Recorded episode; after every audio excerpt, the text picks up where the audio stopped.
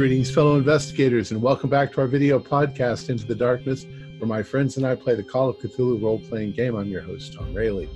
The campaign is entitled At Your Door. It was written by Ellen Isenwill, Mark Morrison, Barbara Manui, Chris Adams, Scott D. Aniolowski, and Herbert Hike. I'm your game master, and this is episode 31. Our recap will be done by David Gasaway as his character Desmond Flores. So, without any further delay, let's continue our journey into the darkness. David? Thanks, Tom. This is the uh, third um, report I'm making, not to the establishment at Full Wilderness, but in two copies under a note not to be unsealed until my death or disappearance, one to my cousin in Arizona and one to a lawyer I found in Indiana. Things have not substantially improved since we lost Ethan in Toronto um, after a brief rest in San Damiel, um, Margaret, I think, uh, frustrated by Ethan's death, goaded his replacement, as it were, Jade Tanaka, into reciting the chant of endurance, which was badly timed because while Jade was out for the count, San Damiel experienced its worst earthquake in history.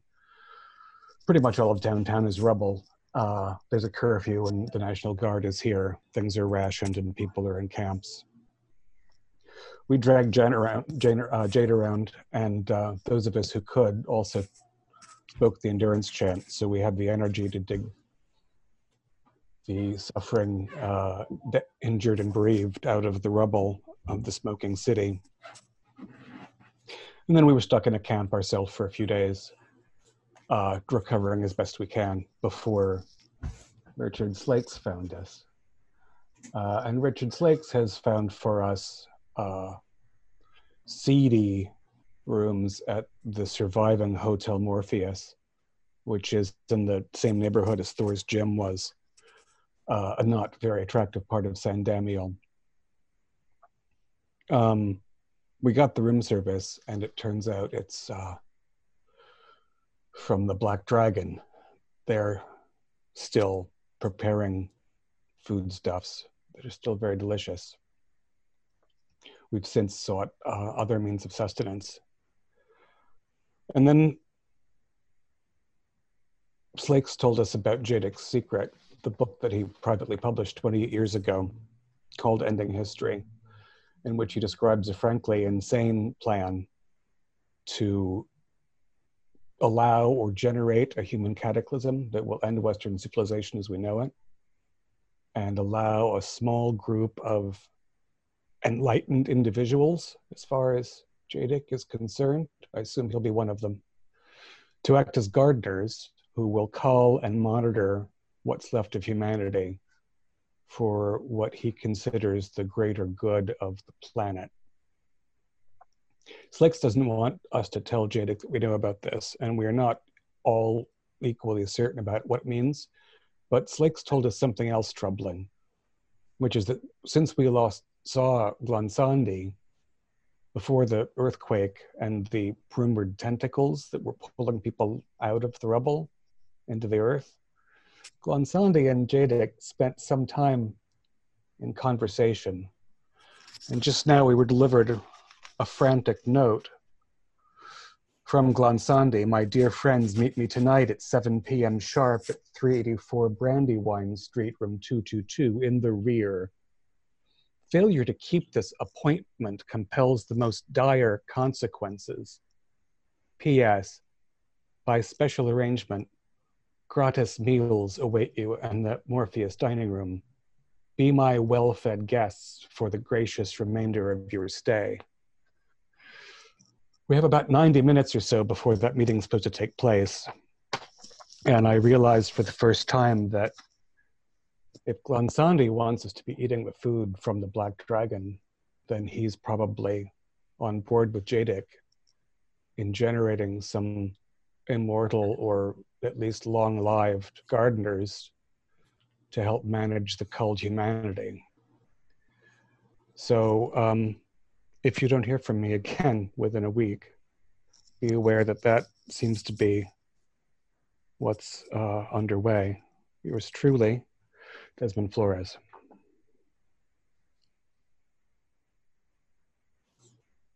All right. Honestly, for a moment there, I was waiting for the story to continue. Fascinating. All right. So you have uh, what did you say, about 90 minutes before you need to be at the address that he listed. What do you want to do? Well, um, Desmond, I think by him saying the food is on him, I think he's saying he'll have other food for us besides the black dragon. Unless I'm taking it the wrong way. You know, it's the t- it's two things. It's three things. He didn't sign the note. It's four things. He didn't sign the note. We know that he's met with Jadek. He says failure to keep the appointment compels the most dire circumstances, which Right. frankly sounds like a threat. And the only food available to Morpheus is, and he's invited to be well fed. I just, every time I look at this note, my gorge rises again. I don't even know if we should meet him, but I don't know how we're going to get out of town. Uh, I Um, think, I'm sorry, Heather, but I think uh, Mr. Glon, Dr. Glonsandi is a very dangerous man. Well, you know, it's all right. Well, I, I think we should still meet him, and you know, maybe maybe we're we're mis, misreading him. I mean, he did punch that one thing really well. I, I hope Desmond's wrong about it, and I hope he's actually trying to help us because last time he did speak pretty cryptidly about the duck pond and what time to meet and etc. So I'm just hoping that maybe we're acting paranoid and maybe he is trying to help us. I'm not sure. I'm getting sick of these Pringles here. You want some of them? We- We're down to Pringles and Pop Tarts, unless you want that that damn black dragon. That's all. That's all I have left, at least. Well, let's go see if the food is from Black Dragon. I think if we go or when we go, we should maybe go in two groups. We go there together, but not everybody wait at the door until we get. We the- have two vehicles.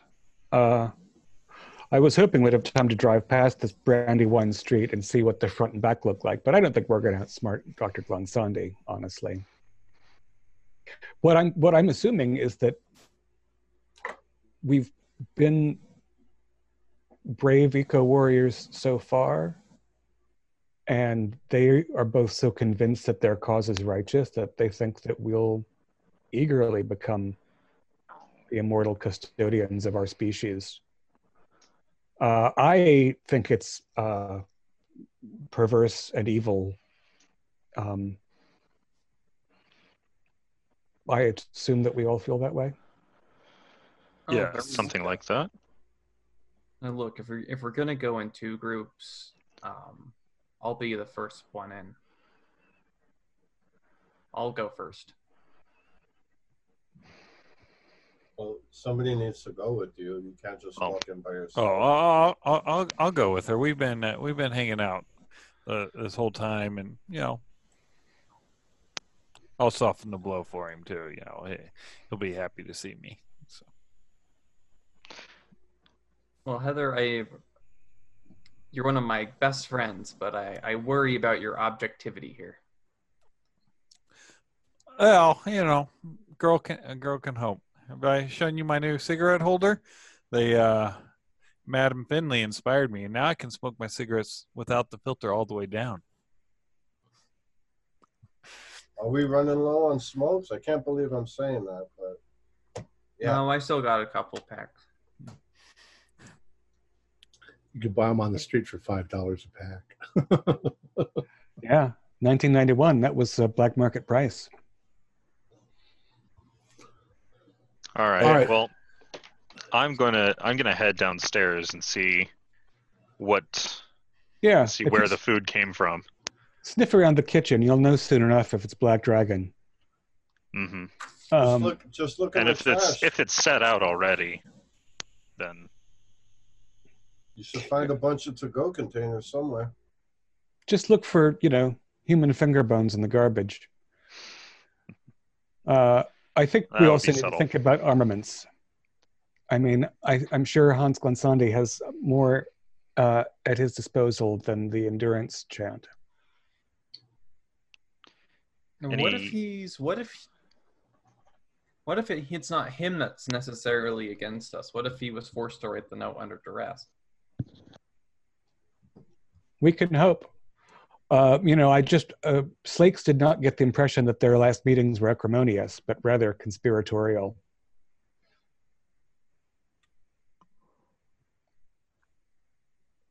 I am also, you know, I know I'm paranoid. I just don't think that means that I'm wrong. It's true. So you're going to split into two groups. Margaret wants to be in the first group. Who's going to go with her? Heather, I am. Heather's going to go with her. Oh, yeah. So the ladies are going to go for well, two of the ladies. Jade, Jade, you want to join it? Girls signed up? I still feel a little, little weak from from that spell or whatever that enchantment was. Um, I know it's been a couple days, but it just it left me physically feeling weaker. I I can go in with you. All right, good. Uh, once I once I'm back from checking on our uh, culinary situation. All right. Yeah. Now, you you say you're going in first. Uh, how about the rest of you? You're going in. Well, I think as soon as Jonathan's back from the kitchen, and unless he's bringing some things that are obviously turkey and potatoes for us all to share, uh, I think we should head out immediately and circle the block a few times in tandem before Team A goes in. All right. So, Jonathan, Dr. Lee should go downstairs and um, what you find seems a little distressing. But it's distressing because what you find is evidence that other food was brought in, possibly a very nice meal, and that it has now been replaced by Asian food from the Black Dragon.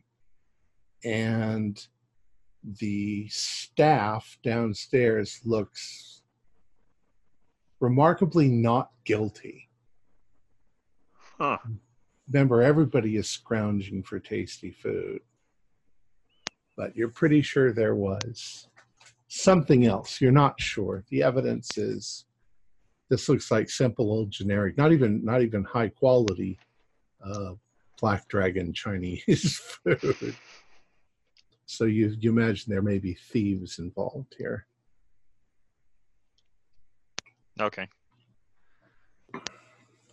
Well, I'll pass that along. All right. See, that's what I'm talking about. Maybe he's saying if we stay here, something dire will happen because the Tcho-Tcho know we're here, or somebody's planning something here. And guys, when we get into the car, see if the in the under the wheel well or something. See if they're not under the wheel well, but in the back. See if you there's like a tire iron. We have no weapons or anything. Well, I mean, Uh. perhaps I, if he wasn't trying to indicate that we should eat the black black dragon, perhaps Of course, we might be thinking too far into the food here. Right. It's uh, not. It's not too far out of the line of possibility that the staff of a particularly seedy hotel got tired of Chinese food. Yeah. Well, It's half the note, though. Be well fed with gratis food. Didn't we have to pay? We're we're paying for the damned rooms. Yeah. And yet the But- food is free, and he specifies that it's from him. He says everything but This, yeah, but the other stuff okay. wasn't. The other stuff didn't look like. It, it looked. It was different stuff. right. Well, here's the question: Uh, Do we approach this differently if we assume that Glonsandi is still friendly? And is there any is there any reason to assume that anyone's still friendly at this point? no. I.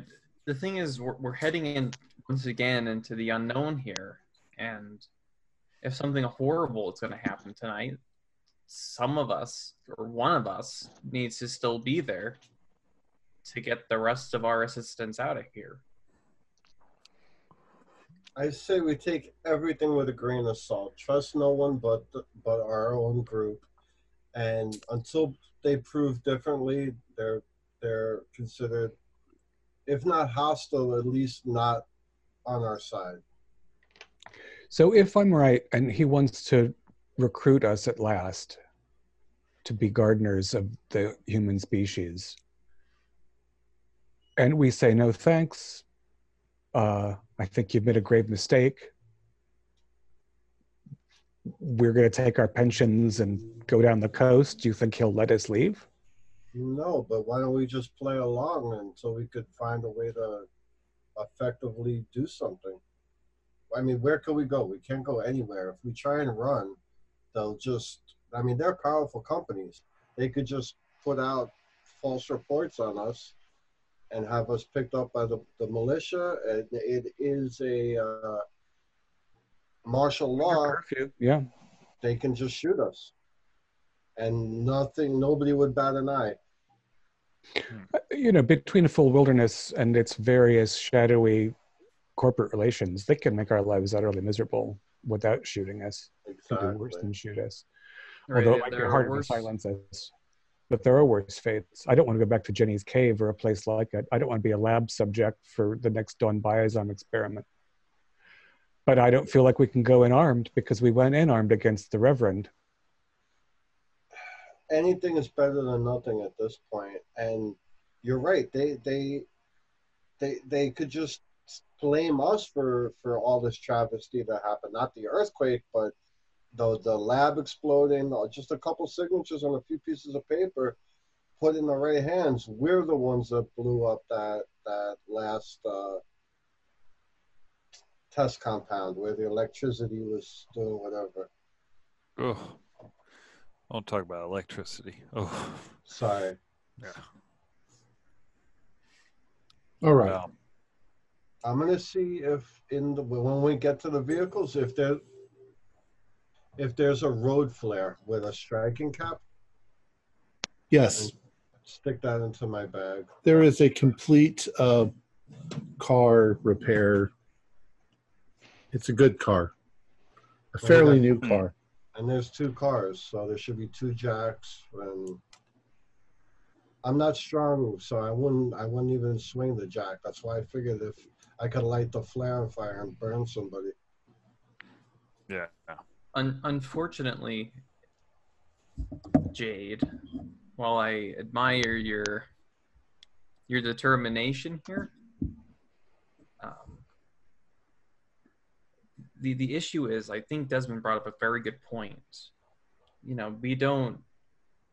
If he's been indoctrinated into all of this, and he's with other people that have, I mean, they're gonna have they're gonna be swinging with more than the endurance chant even. Well, And if your if your plan is to go along all happy and nice, and they discover that we brought a bunch of weapons, and that kind of undermines your plan. We need we need one method here. Are are we going to try to Well- play nice, get along, and then escape? Try to escape when we can, Well, or are we just gonna try to fight our way out if things go wrong? Because the thing is, is yeah, if things go wrong, we fight our way out, and then everything Jade said is still in play. yeah, but we're going in first, but we could go in playing nice. I mean, I, I'm up for playing nice with them and Jade and Desmond. So when when would the other group join us? How would we let them know? Now that I Yeah, think uh, about I, got these walkie talkies. If we think it's safe, I'll just key the mic. I mean, I see what Evans is getting at. I'm- I think she's saying like, "What's our end goal here?" I, I don't know. For me, I can't say because I don't know. All we could do is go in and see what the situation is, and then try and adapt accordingly. I mean, Yeah. Like, what is everybody's vote? Like, what do you think we should ultimately do? If if Heather and I go in first, just the two of us, and we try to figure out what's going on, or just two of us go, and we find out whether whether or not it's safe. If something does happen, it goes horribly wrong. Then the other three are the majority of us are fine. And if it turns out that we were just helpfully paranoid here, then we just do what Heather says. We give the okay signal. Because if they are on our side, they're not going to be, you know, We'll be upset. they, would, they would let us, yeah, they would let us bring the rest of you. Yeah. They would Also- caution. Also, having some means of defending ourselves isn't going to appear overtly suspicious. Look outside, it's two degrees away from being a war zone. I agree. Right. Are you going? I'm sorry. So I was gonna say, if we're going to go through the effort of trying to find something to defend ourselves, we should try a little harder than just road flares and tire irons. If there's a if there's a refugee camp on the way there, I would like to trade for some uh, MREs, Well, at the uh, camp, and we need to and we need to keep a lookout for vinegar yeah, at the camp they've got field kitchens going on and bottles. Yeah. So, oh, you and your bottles. What what time of day is it? It's Uh, approaching, uh, let's say six thirty. Because Right. seven o'clock is When's your it? That that's Okay. my point. Not All only right. that, what time is sundown? Because Well, it's We still have- it's still the end of summer. It stays light it pretty well, Okay. but there is an eight o'clock curfew. Right. Mhm. That's what. Okay, I knew there was something a certain time. I thought it was sundown. Um, are you going to be going there together and then just the two of you going in first? Is that what you're going to do? I think that they're gonna we're gonna drive around. This is my suggestion. We drive around together, keeping an eye on things, maybe talking on the walkie-talkie, and then you'll pull in alone and explain that we're on our way. And we will be. Sounds Right. good. I wonder if you. Hmm. Maybe. Well, what if what if we what if we do this? We take once right before we go in, we take a bit of tape and we just tape our walkie-talkie down so you guys can just listen. That's what I was gonna say. Put a rubber band or something around it. That's exactly what I was getting at. But then we would well, if you have You're two going to have to walkie-talkies, then we'll respond be- if something yeah. going if something goes horribly wrong. Your responses are going to help us in any way. Mhm. Mhm. Uh, if uh, something All right. goes wrong, if something goes wrong, I'll say, I'll say, I love it. That, that's, Okay. that's the clue. That's the cue. Perfect. Now we're getting a, at least semi-plan here, and we're All right. burning daylight, so we got time. We don't have much Yeah, time. and if I'm going to go play, if I'm going to go play Merchant Caravan for a little bit, we need to go now. Yeah. Um, I'm going to grab some of the some of the Black Dragon food, so I have Yeah. something to trade with. Take these two. All right. Yep. One vehicle or two vehicles then? All right. Two.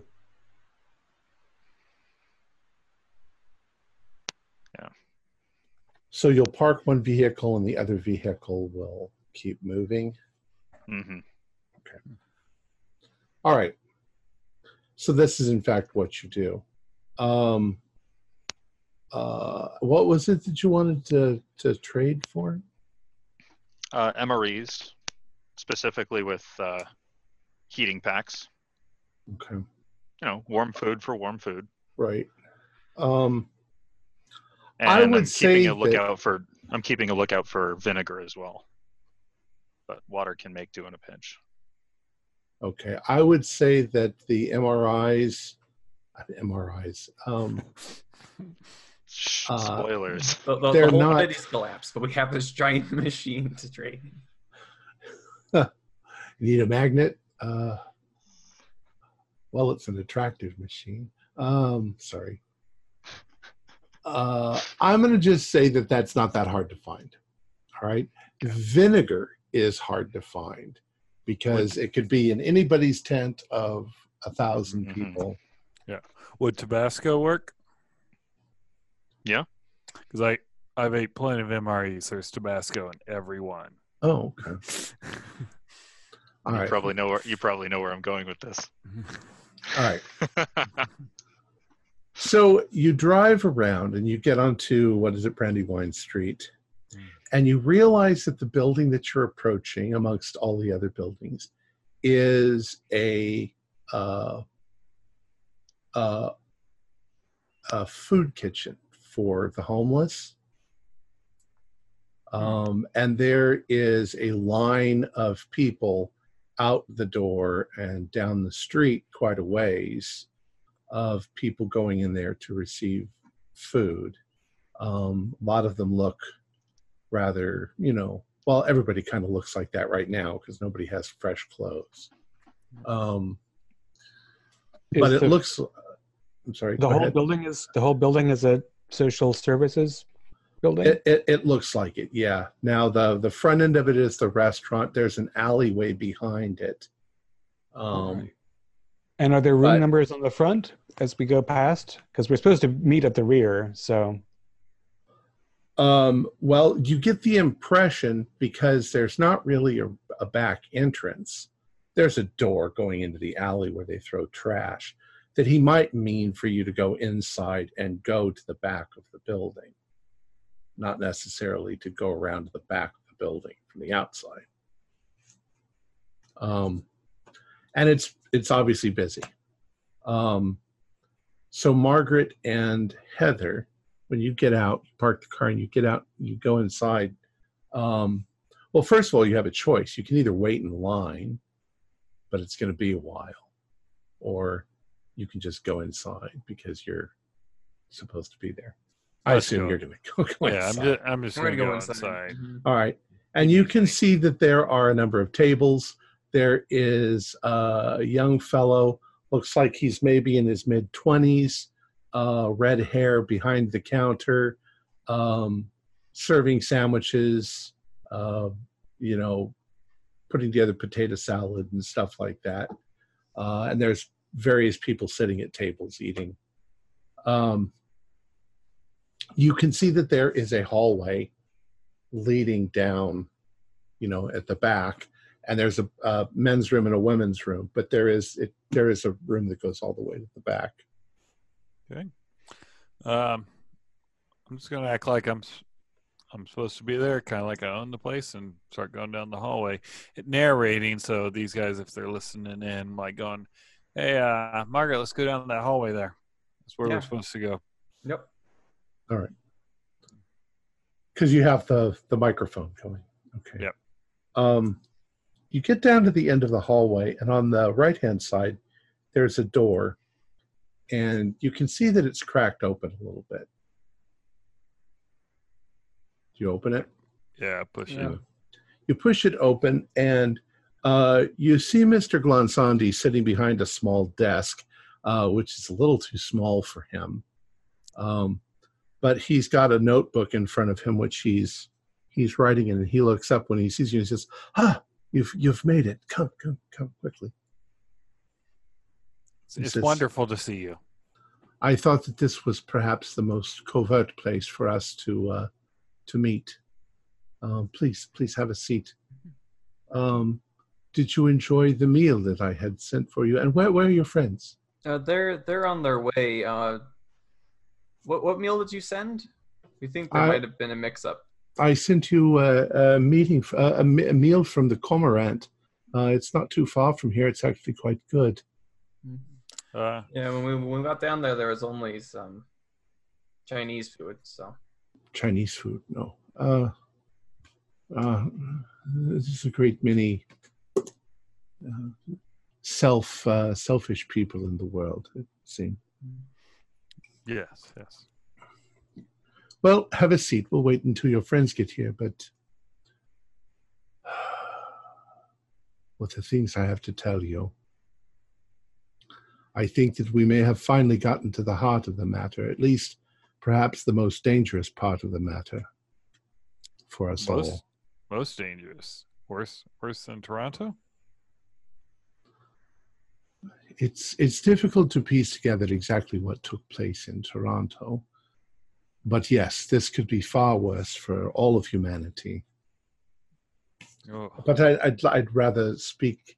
I, I'm actually quite um, busy at the moment. I uh, have set up a number of various meetings. Um, you're you're not the only ones involved any longer.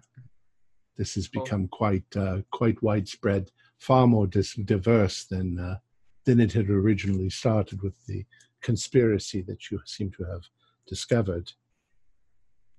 Well, that makes me very nervous that the the scale is so much bigger.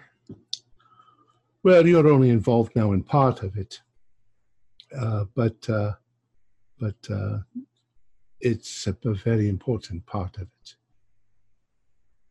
Now, in the car, I want to look at Desmond and be like, see, I, I was pretty sure that's what he meant. What do you think? I think he's not going to show his hand until we get there, so we might as well go in. I Yeah. agree. Just just be on point. And You I've got have- I've got all my bottles fixed up here. So what, what do you got there? Um, well, it's uh, it's not a portable gas leak. Desmond will know what I'm talking about, but it'll uh, it'll give someone a nasty headache, and if we need to run, it'll give us a little bit of space. Yeah, only- any, uh, any Um, volatile if I- distraction at the moment. See this? See this ripcord on the on the back here? I've got it. I've got all the bottles in the backpack. Okay. This little strip of cloth. Yeah. I didn't need that shirt anyways, but yeah, just rip that and toss it. All right. I I, I want to hope with everything I got that he's on our side because nobody is. So let's let's just. That'd be hope that- nice. All right. that- Kind of fond of the big guy. He's and we beautiful. had in you know So you you see the same same situation, and uh, you head down to the end. It's ah excellent. You're all here. Please come inside. It's uh, it is uh, very important that we maintain a level of secrecy here because What- Yeah. When they come in, I pull the rubber band off of the walkie-talkie, so we're not feedback. Not getting you know. feedback. Yeah. there are there are forces at work that uh, we have only begun to understand, and uh, your Mr. Jadek, uh, he after after the incidents that took place at Rothersham, he uh, he wanted to have me as a biological consultant. So I've taken leave of absence from Rothersham and come down here. Uh, he has become extremely concerned and believes that although you managed to uncover the beginnings of this conspiracy, that uh, I, I speak wrongly, they aren't the beginnings at all, that these things have been going on for some time, for years, and we are only now beginning to discover them. If only we had discovered them many years ago.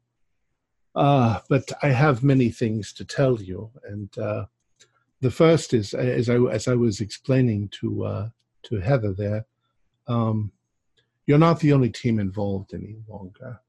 Uh, we've we've had people in Indiana uh, looking into uh, various things, and they've they've uncovered quite a bit.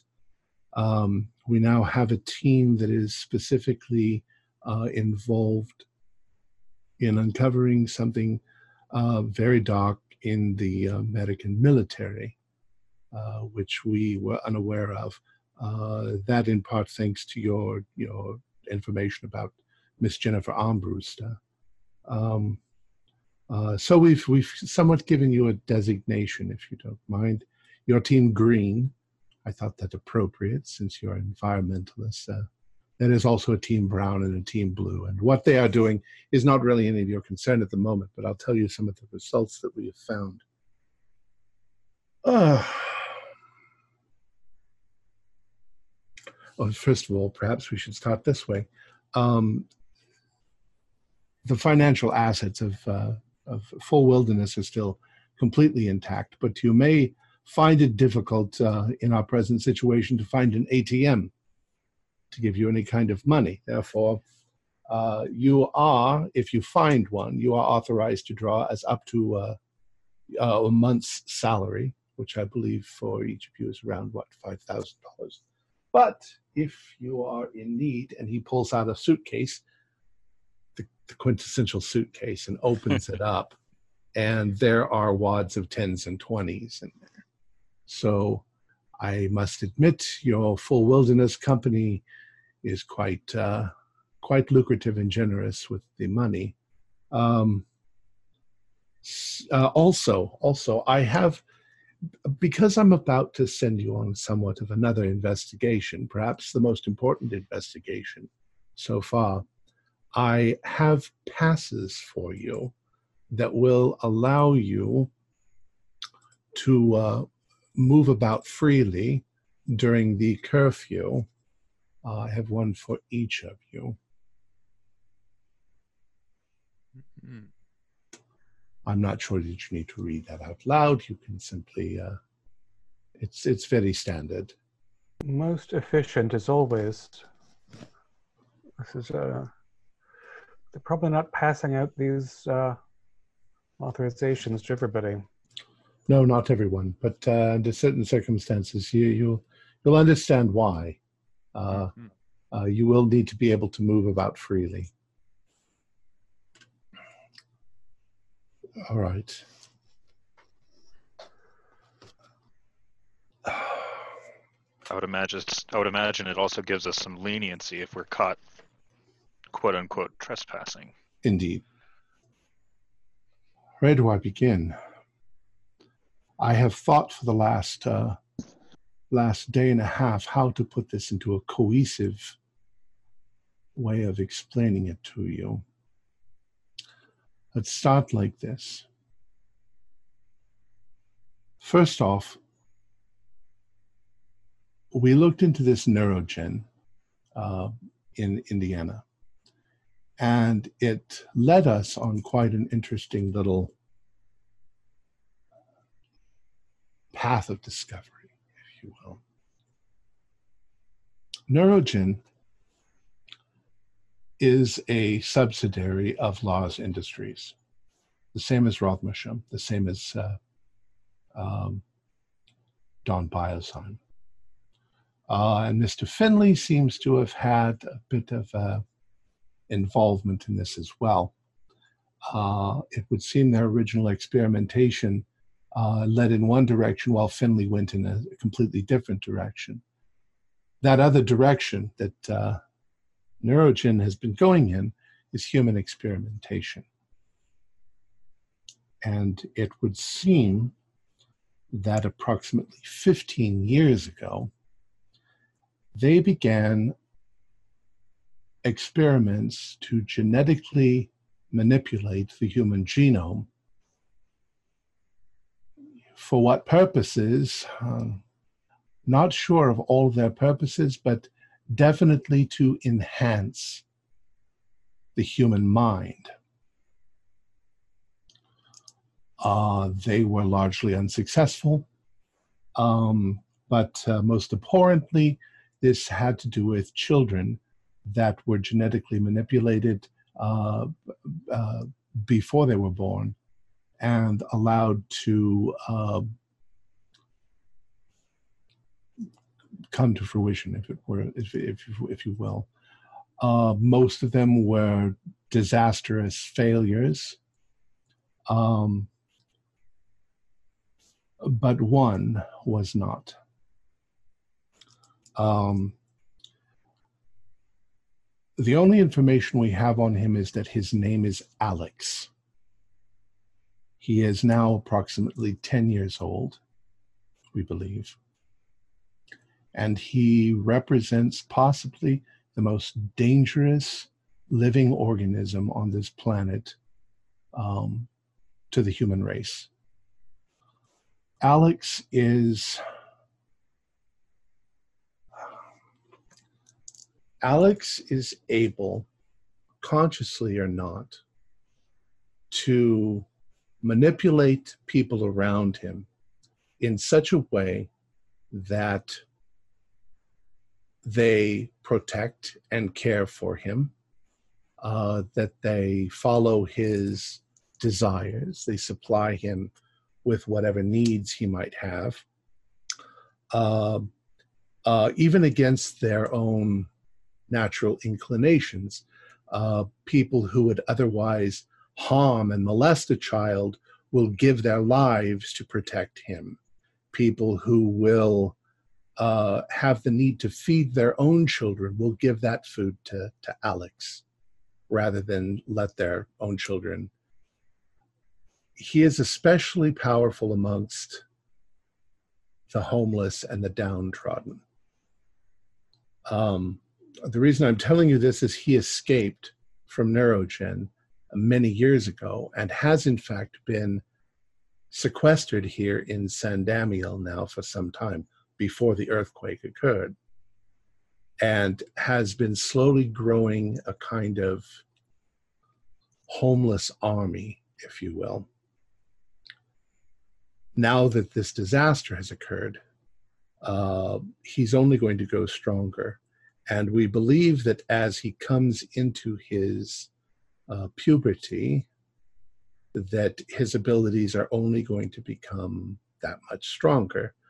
Uh, we believe that already many people are being influenced. You may yourselves be having nightmares or or feeling incredibly anxious or or paranoid. Uh, it's all part of this parasitic sort of thing that that this horrible monster of a child. I mean, he's probably seems quite nice, but now that brings me to another thing that ties into it. You've probably heard rumors about giant tentacled creatures. On another front, we have managed to secure certain documentation from a, I'm not sure the word for it, uh, perhaps we shall say black ops unit of a government agency. I say black because it's hidden, it's secret, it's quite covert. But um, it, it, has to do with an international um, grouping of, of agencies um, that include uh, other countries, including the Soviet Union. Um, I don't know if you've ever heard of the uh, the Mosehold, um, sorry, the Mose Hole. A number of years ago, the Soviets attempted to dig a borehole uh, as far as deep as they possibly could. Uh, the United States was also attempting to do this. And from the outside, it seemed like all of their experimentation suddenly stopped.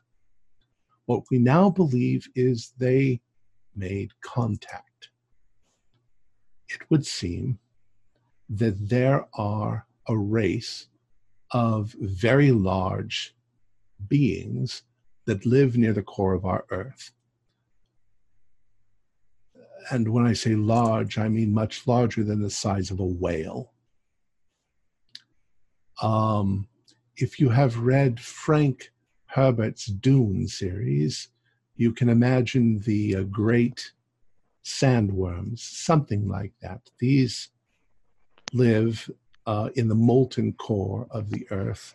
Uh, they are able to withstand incredible pressure and temperature. And they very, very rarely come to the surface. But they also are highly intelligent, as intelligent as human beings, and they have a psychic ability, a telepathic ability, um, we now believe that Alex is giving off uh, such psychic vibrations that it has literally attracted these Chthonians, we'll call them. I'll tell you why in a moment. Because they feel he is a threat to the planet, and they came here in an attempt to destroy him but they have failed, obviously. They caused this earthquake to occur. Apparently, they can do that in concert. They are such vast and, and powerful creatures. This was an attempt to destroy Alex. Hmm. So, are by they, are you saying I'm saying these The giant, Catonians or the communists? the Chthonians. Oh, Uh, what I'm saying about the communists and also our own government is they have known about the Chthonians for some time now. They have, in fact, been contacted by them in the past. That's how we know so much. They're the, the government is the one that dubbed them Chthonians. mm. Makes sense why they wouldn't let that get out. I realize this is a lot to take in. yeah.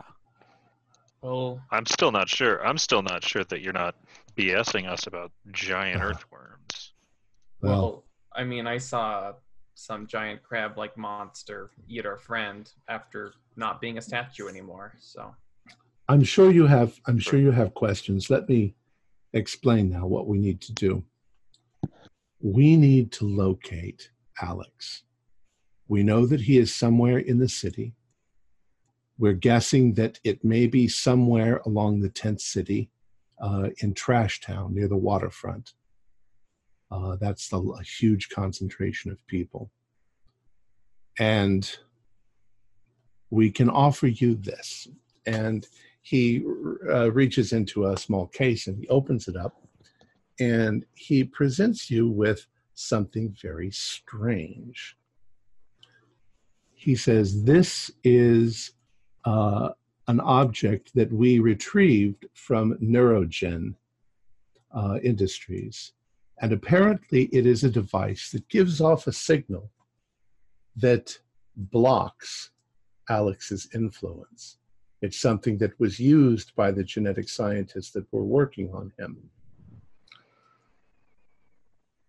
We believe that it has about a 60 foot radius and that the battery, which I've put in a new battery, should last about a week.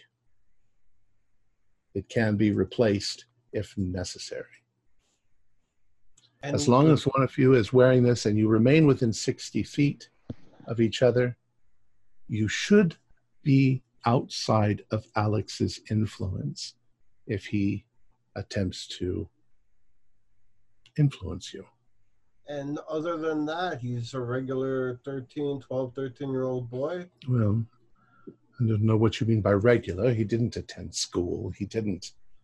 Mm, he My is- point being, he's not strong like Superman, or just with this medallion will quell any.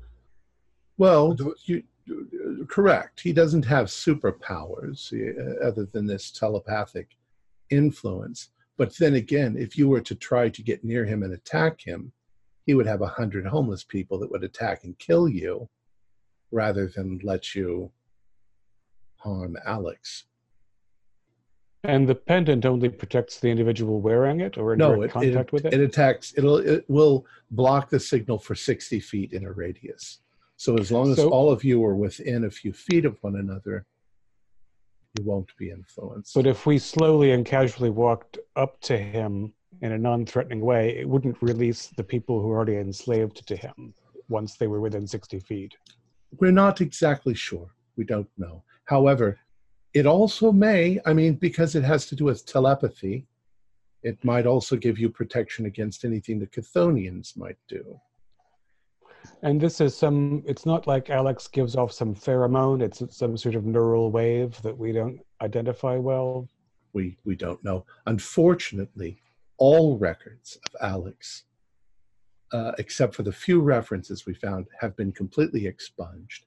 There is no record of his birth or who his parents were, or we don't, we're not exactly sure of his age. We're guessing based on the experiments that were done previously. The government has done a very good job in covering it up. We're quite amazed that we uncovered what we did. I'm sorry, all of this sounds very dramatic. We've Well- just survived an earthquake. what do you want us to do once we find Alex? Well, I want you to come back and tell us where he is. We'll do what's necessary after that if we need to. I mean, I don't mean to. These are times when we must suspend some of our normal ethics in order to save the planet. Right. It's Unfortunate, but a very I believe that dangerous. You are right.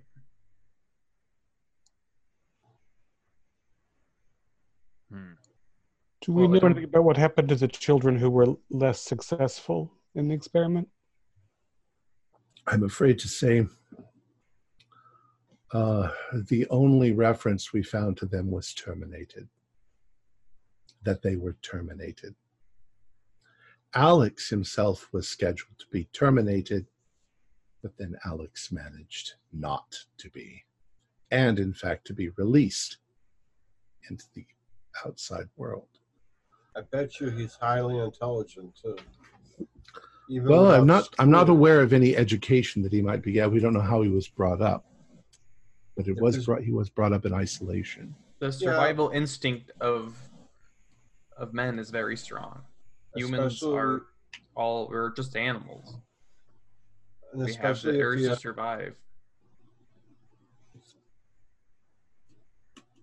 All right. So you think he's hanging around Trash Town, but not in Trash Town? We don't know. Don't know. All right. I, I think that it might not be that difficult for you to find someone who knows someone who knows someone who knows Alex. Do we know uh, how long ago he escaped from the lab? Um, four years maybe. So he might have been as young as six or seven. And he's been increasing his following and his power since then.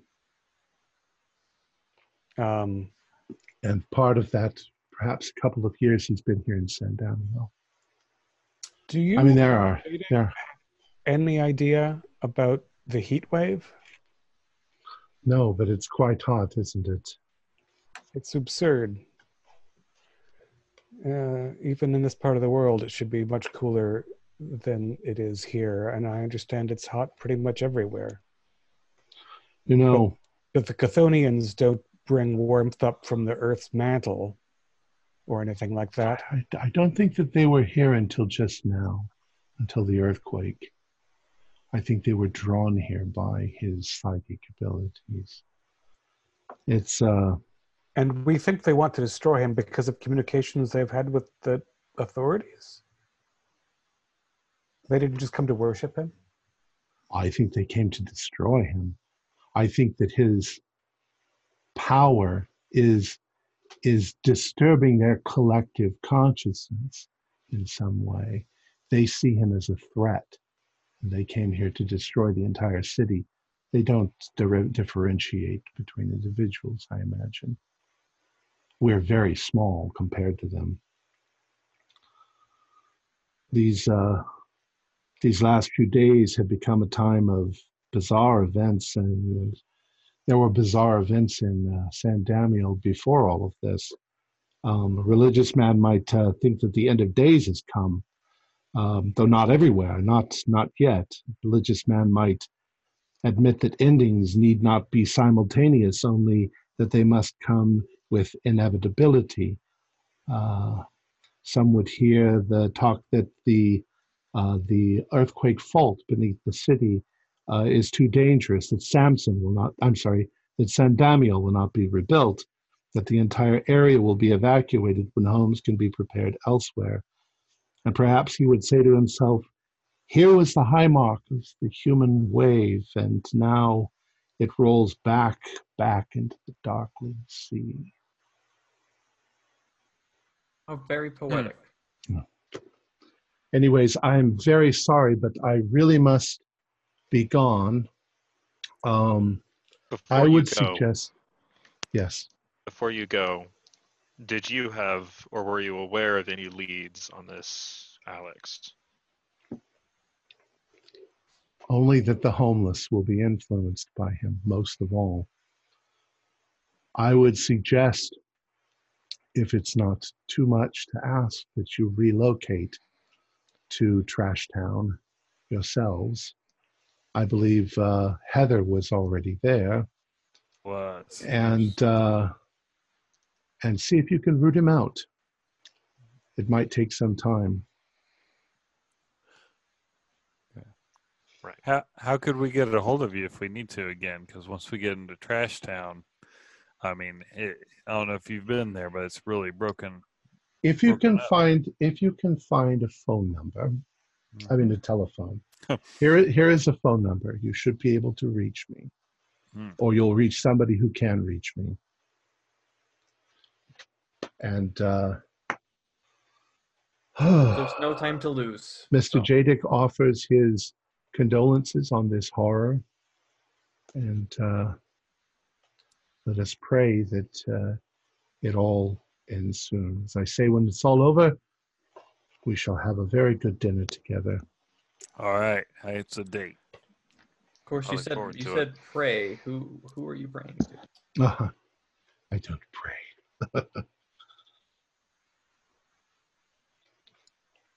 pray is, I believe, a word that can also mean ask. Let us ask that this all be over soon. Now, I would suggest you go out the way you came. I'm going to go out the back door. Uh, I have a means of uh, getting quite away without being seen.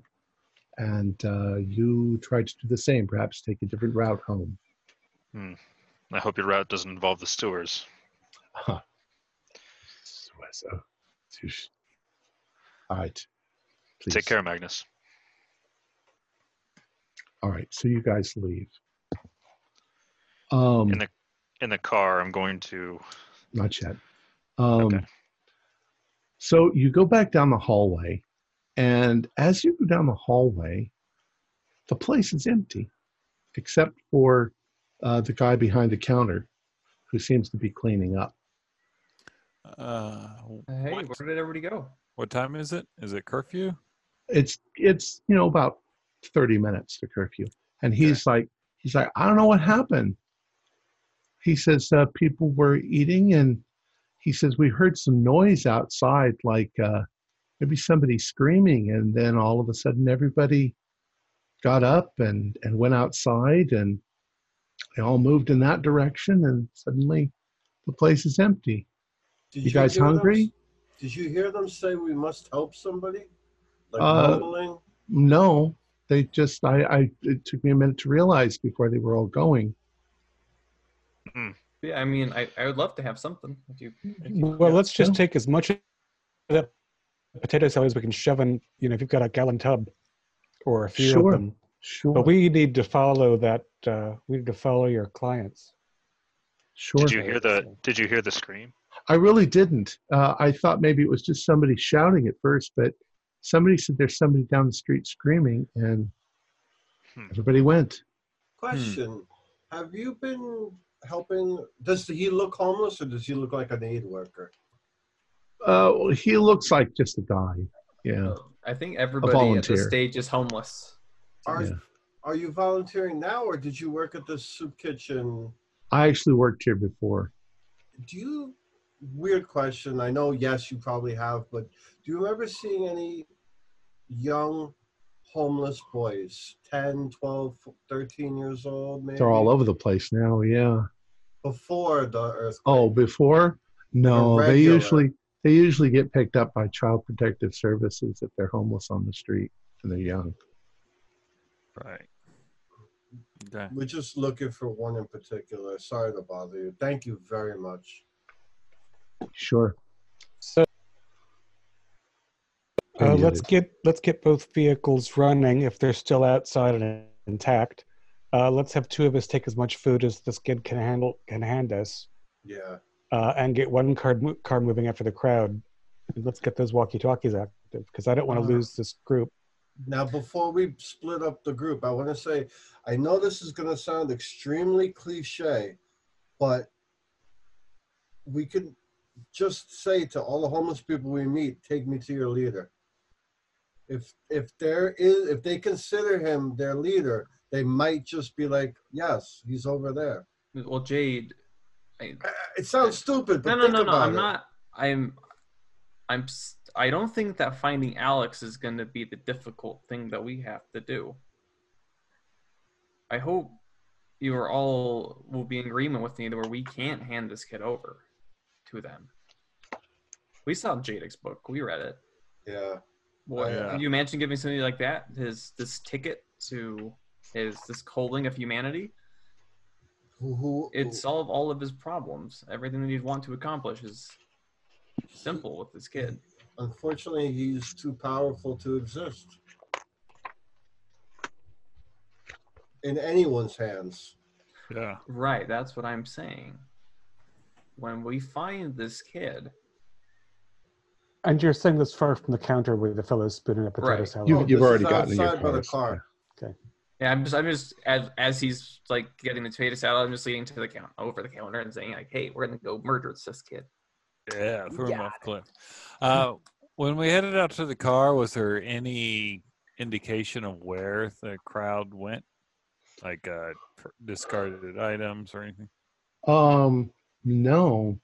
Um, surprisingly, there's doesn't seem to be anyone near this building at the moment. Um, you don't see a crowd down the street in either direction. Um, it's deserted What? almost right now. Are there any like depressions in the ground as if a giant dune worm esque creature? Well, do a do a spot hidden for me.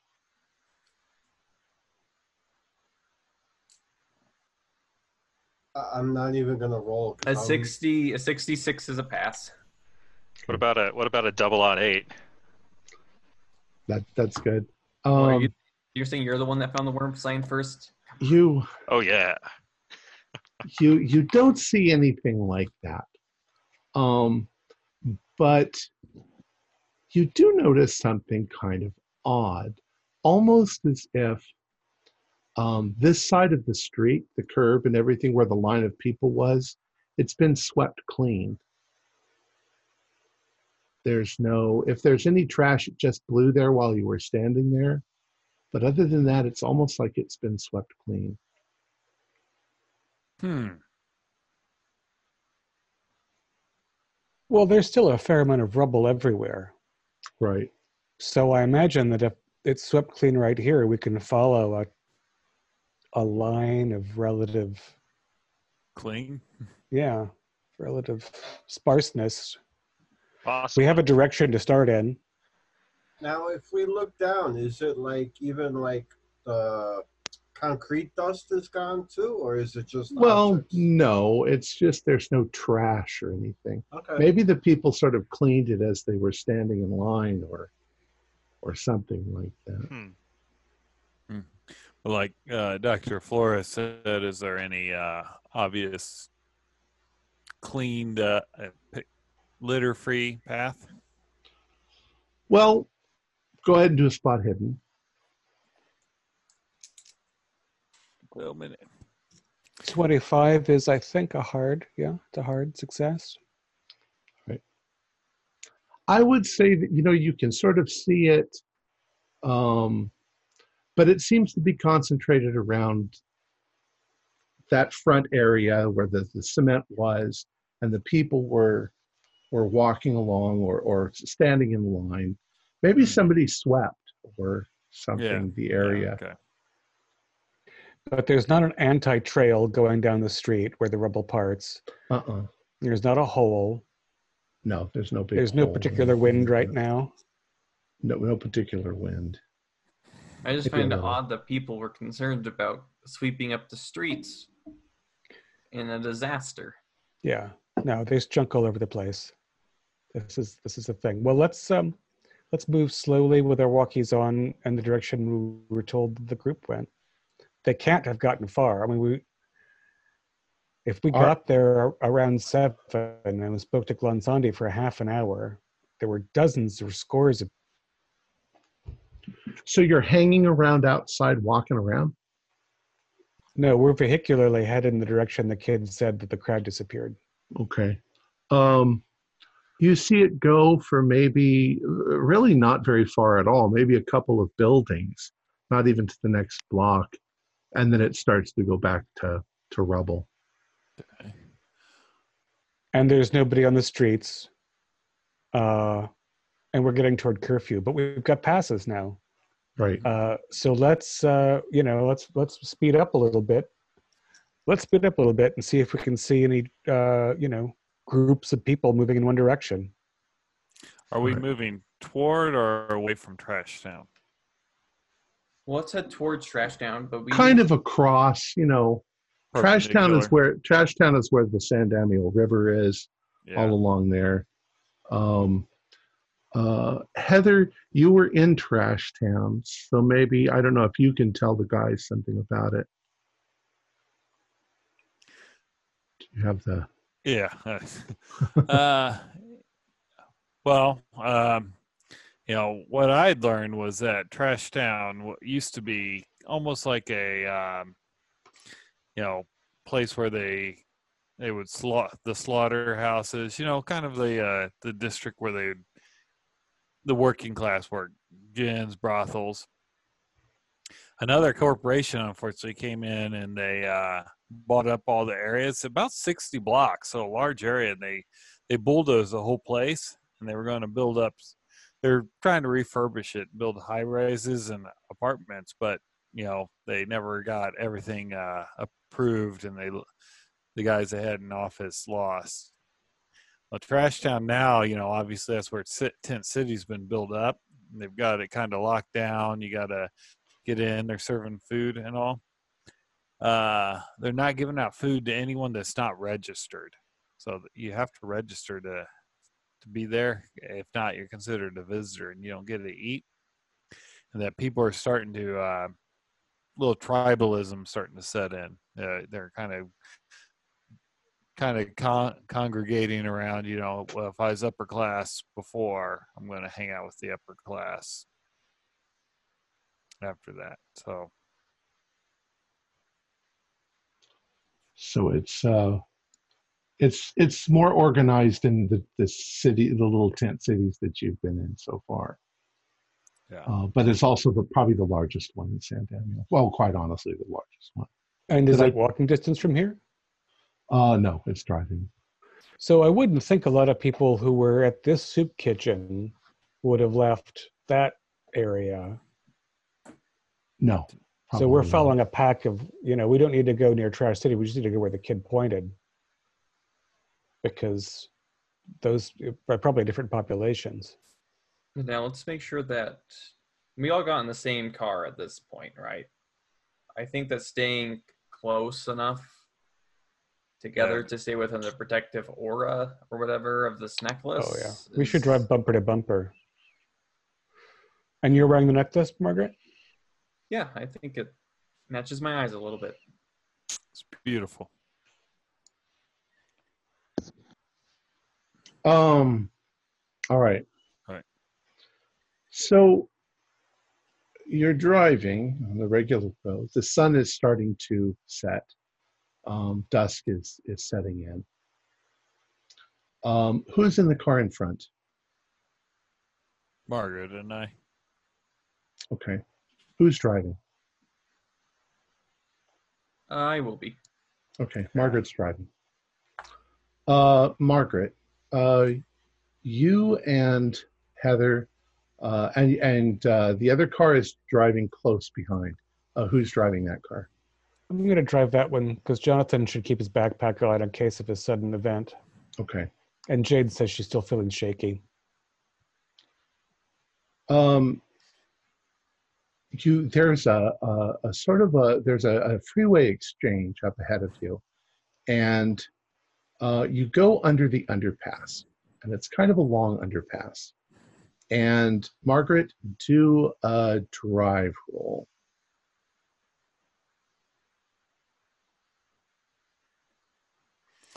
Oh no. Margaret got scared. Margaret's muted, so we don't know what she's saying. I think she's frozen. I don't see her frozen. Just she's just nodding her head. Can you hear us, Margaret? Oh, one second. That's true terror. Yeah. She's talking to herself, folks. I'll reach over and grab them. How's your drive skill, Jonathan? Uh, reasonable. Not great, but reasonable. probably better than mine. Oh well. Okay, Uh, so I'm not back. likely to be. Not likely right, to be better than yours. So, um, I, I froze. Sorry, I, I I- could hear you, but I couldn't like unmute myself. I Uh. rolled a 96. yeah. all right. You were you roll- joking about terror, but there's a little bit of terror. you You know. roll a 96. Um, as you are about halfway under the underpass, okay, so you've already been in the under, and you're coming to the end of the underpass, um, a telephone pole uh, that has been lying on its side on the side of the road comes suddenly rolling down in front of your car, and you swerve, uh, but it hits the front end of your car and stops you dead uh, Desmond do a uh, roll. I rolled a 99. Oh, excellent. so she suddenly swerves and slams on her brakes and hits the telephone pole, and you run into the back end of her. Okay, so you both crash, and uh, everybody else in Desmond's car do a spot hidden.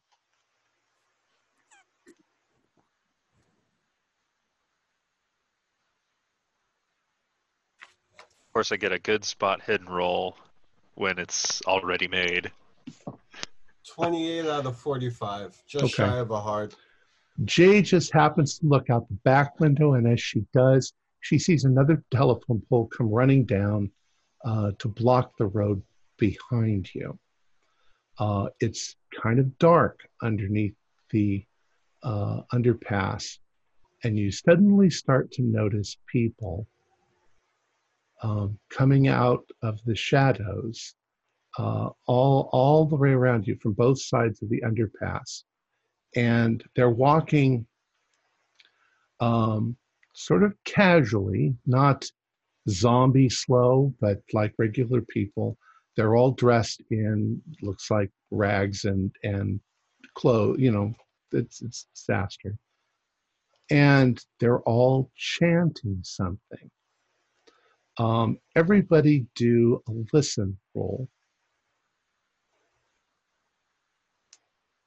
98. I am a little distracted right now by this Yeah. airbag. That's 96. Hard. Hard success. Okay. if you failed utterly, what it sounds like they're saying is Iraq, Iraq, Iraq, Iraq. Okay. Uh, who just got a regular pass? No? Okay, it- but you passed pretty well. At first, what you think they're saying is New York, New York. But then you realize what they're saying is awake, awake, awake, awake. And they're all moving towards your vehicles, holding their hands like this with something shining in their hands. And as you as they they they don't look like they're uh, going to attack, but as they come up to your car, they start to move around your car and you can see in their hands that they have forks. And as they're walking, they're scratching your car with their forks as they're going, and they're going, awake, awake, awake.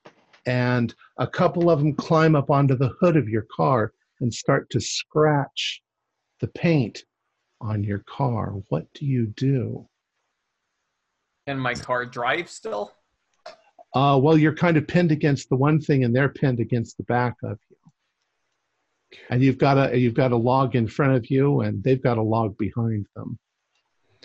We tend to have been given SUVs. I don't know if we specified what the vehicles were in this circumstance.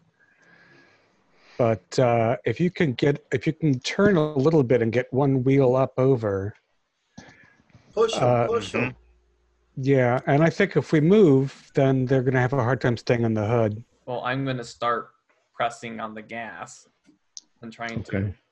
get What the car direction do you want? What direction do you want to hole? Any way that we can get the fuck out of here. So behind you. Let's go backwards. We know that place was safe. Now I No, want to there's add. a there's a telephone pole behind us too. Can you get over the telephone pole in front of you? Yeah, she's revving the engine. It's, we're, Um, so far, they've done nothing to attack you. All right, well, I'm just gonna start they laying. They seem to be very systematically trying to scrape the paint on your car. I'm gonna start honking my horn. Maybe Okay. it will attract the National Guard. It's it start it startles them. I mean, they jump when you do it, and if you try revving your engine and moving the car, they they try to uh, avoid being hit or accident. They don't seem to be in a trance, but they Yeah, continue let's- to say awake, awake, awake, and they keep scratching your car. Yeah. So I'm I'm I'm continuously honking, and I'm just gonna go on, on the walkie. It's like start honking. Maybe the National Guard will come. Yeah, I like the honking too. Uh, Jonathan, um, if let's see if we can uh, tell tell uh, Margaret. Let's try to fishtail away from each other so we have some space to move. Uh, Jade, do you want to look? Uh, if you reach behind you in the back, there might you might be able to get the flare out of the car kit.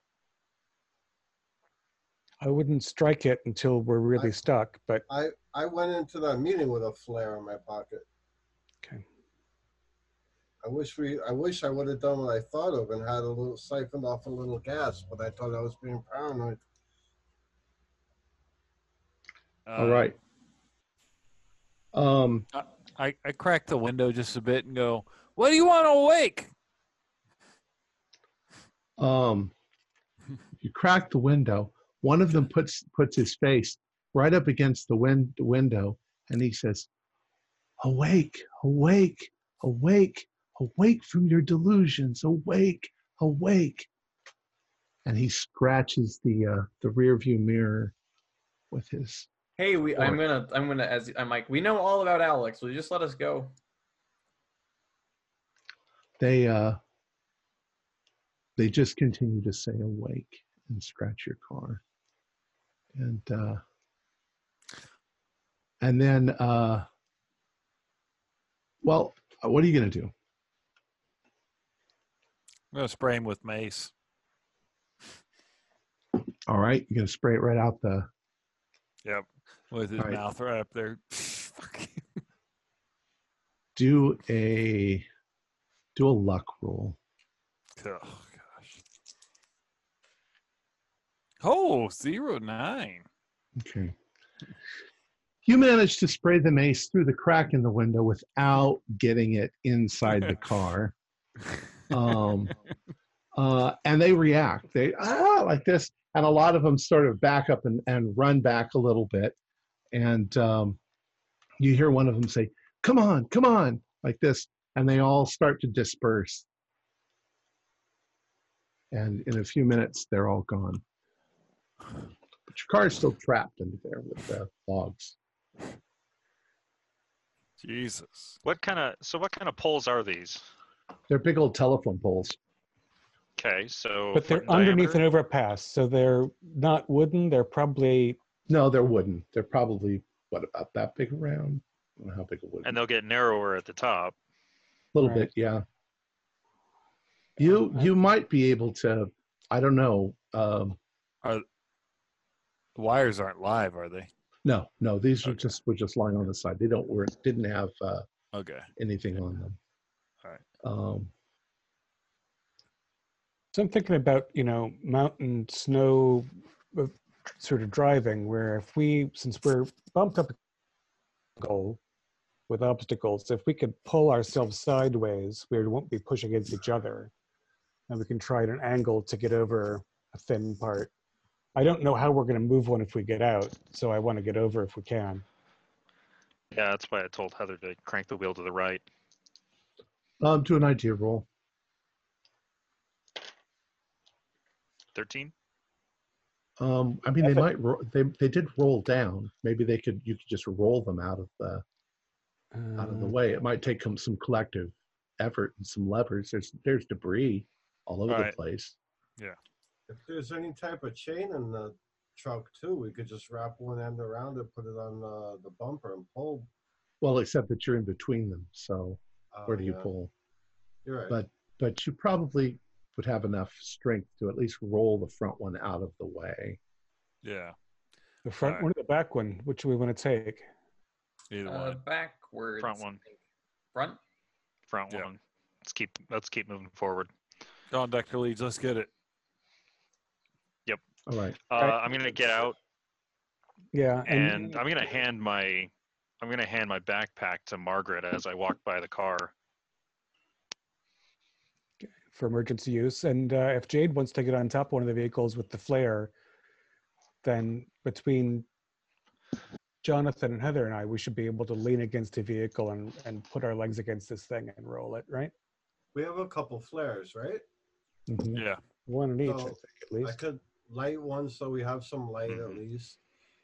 I'll, I'll um, whatever. We'll just Oh, we got headlights. I mean, All we right. got headlights. Yeah. when headlight- you when you light the flare you can see that written on in graffiti on the underside of the pass is the word awake with with exclamation points This is something out of a Stephen King novel. This is how we're not going to travel in the future.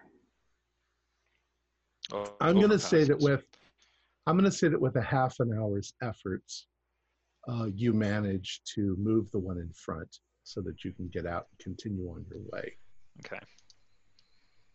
On the vehicle, are there words or are there just gouges? you can't really see in the dark very well. I suppose if you if you use the flare and look close, yes, you can see that in addition to tons and tons of little three and four scratch marks, there are the letters B O F scratched into your car. Peter Tate? That's the Yeah. same thing that was scratched into his car. Mm-hmm. This motherfucker. In fact, his car was scratched up in exactly the same way. Sir, That's one mystery solved. yeah, when I they don't know, finally- it's- when they ran off, uh, they just kind of dispersed. They didn't like go all to one locate one direction. Well, you don't know because you're in that sort of V area. Right, They all okay. they all just went. All right, I gotcha. Yeah. Hmm. All right, Look, what let's, if this? let's at least What get if Peter Tate was a? What if Peter Tate was associated with Alex? Maybe he just he's not dead. He just went with him. Possibly.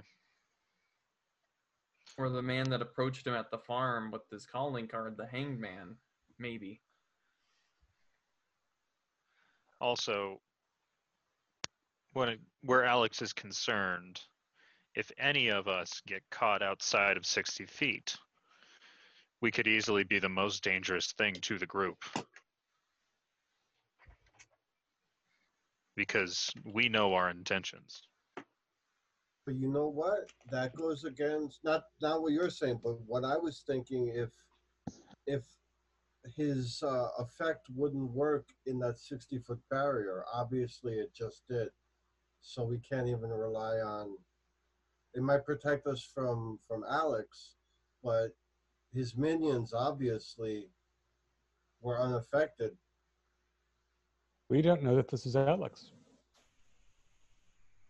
I, army of homeless people scratching up our car. I mean, I it might not be, but I don't know what else. Right, but what would Alex be wanting to awake, Jade? Well, they might believe that they're experiencing some reality that we're not. I guess we're saying this over walkie-talkie as we drive toward Trash Town. Or we could have had that discussion while we were moving along, even. Did you want to get Did you want to get your stuff from the Morpheus though? right? Yeah. We we can't just drive up to homeless town with two. Well, now they're shitty SUVs, but still, they're SUVs. Well, and And it's also marked. it's also past curfew. Now you can get around it, but coming up there in cars past curfew would tell them that you're not just homeless people. Right. Yeah. No, I think Yeah. we have to go back to the Morpheus for the night And, and if, probably sleep in shifts. yep. Because even if we Also- walked, So with the Morpheus, the the stolen food might not necessarily be just just employ, uh, employees getting tired of Chinese food.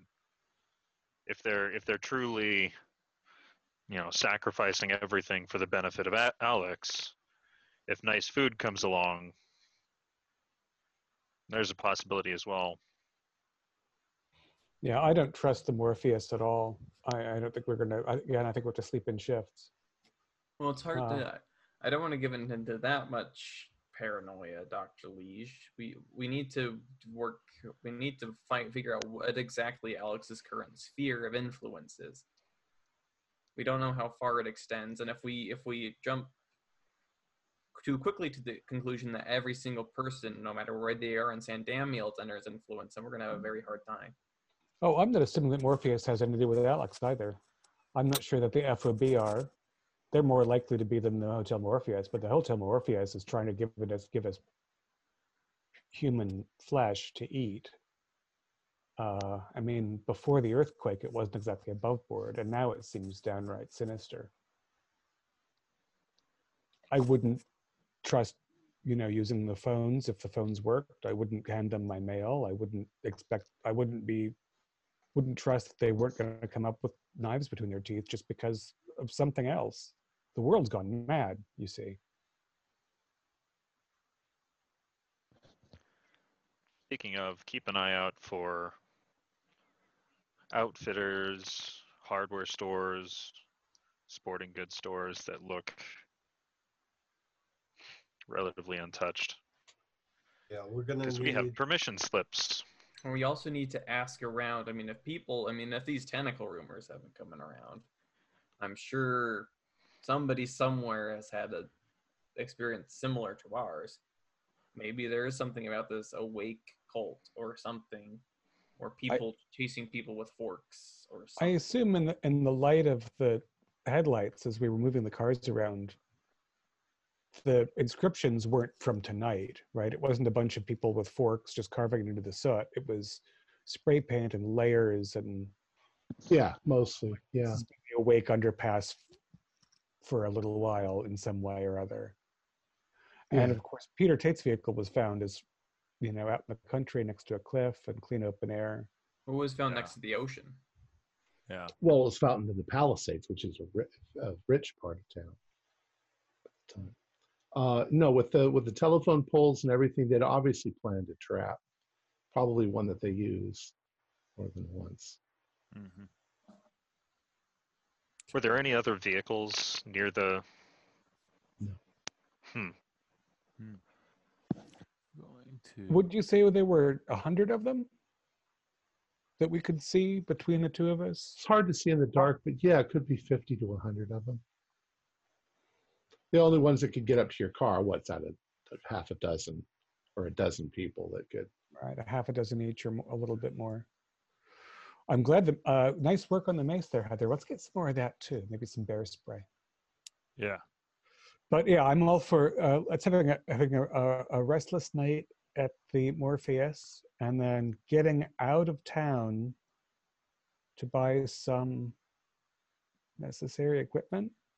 I mean, nothing nothing in St. Damiel is going to sell us and, a and shotgun or a rifle or mace or flares or anything. I don't think we're going to have to get to a suburb that wasn't flattened. Does that seem right? Yeah, and we're probably going to need non-lethal weaponry because if they are being controlled and we wind up throwing a gas bomb on them, we're going to kill. And I'm not even saying the innocent people. I'm just saying it's going to come back that we bomb. You know, if we maced a group of people, it's one thing, but if we threw gas bombs on them, it's a completely different world of consequences. Right. consequences i mean i understand what you're saying so i mean perhaps we don't you know throw molotov cocktails on everybody but i mean these if these people are so dedicated to alex or whatever other nonsense they're mixed up and you really think that they're going to go track flag down somebody in the national guard and try to find us in all of this mess i mean if we fire a revolver twice into a crowd and that disperses them then there you go I liken it more to uh, a hive of bees. Uh, if you piss off a bee, she might sting you, and she dies in the process. If you approach the queen and they think they're threatened, they will all try to kill you. Um, and if these individuals are so controlled, that they would starve their own children to feed him, then I think that, yeah, I think that non-lethal and subtle approaches are probably Also, dying bees release pheromones that increase the aggression of other bees. Same with wasps. Exactly. I doubt And we'll. I doubt we'll run into that.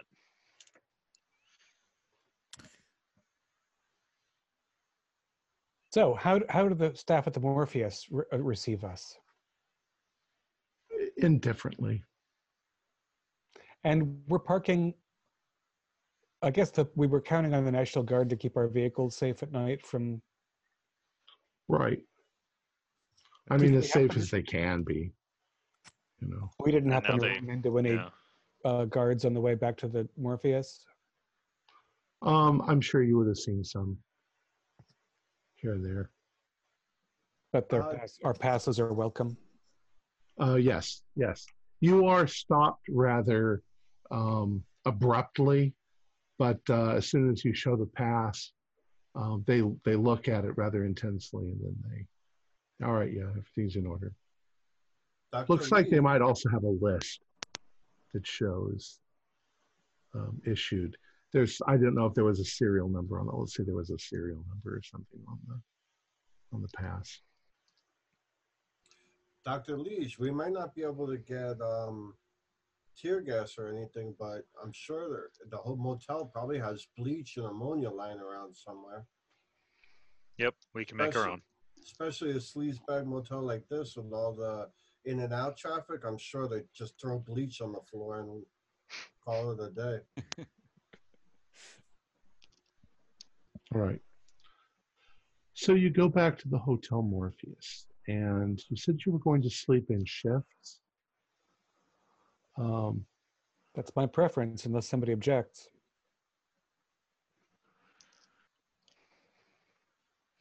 all right. and we Um, have to make sure that all of our rooms are within a 60 foot radius, although I don't think Alex is coming here for us.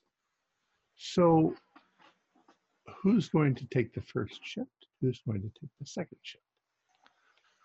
I'll take the first. I'll take the second. I'll take the. Oh, go ahead if you want.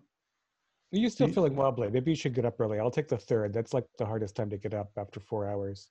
All right, I'll take the, the, the last one. Okay. So, if you are asleep during the first shift, um, do a power roll.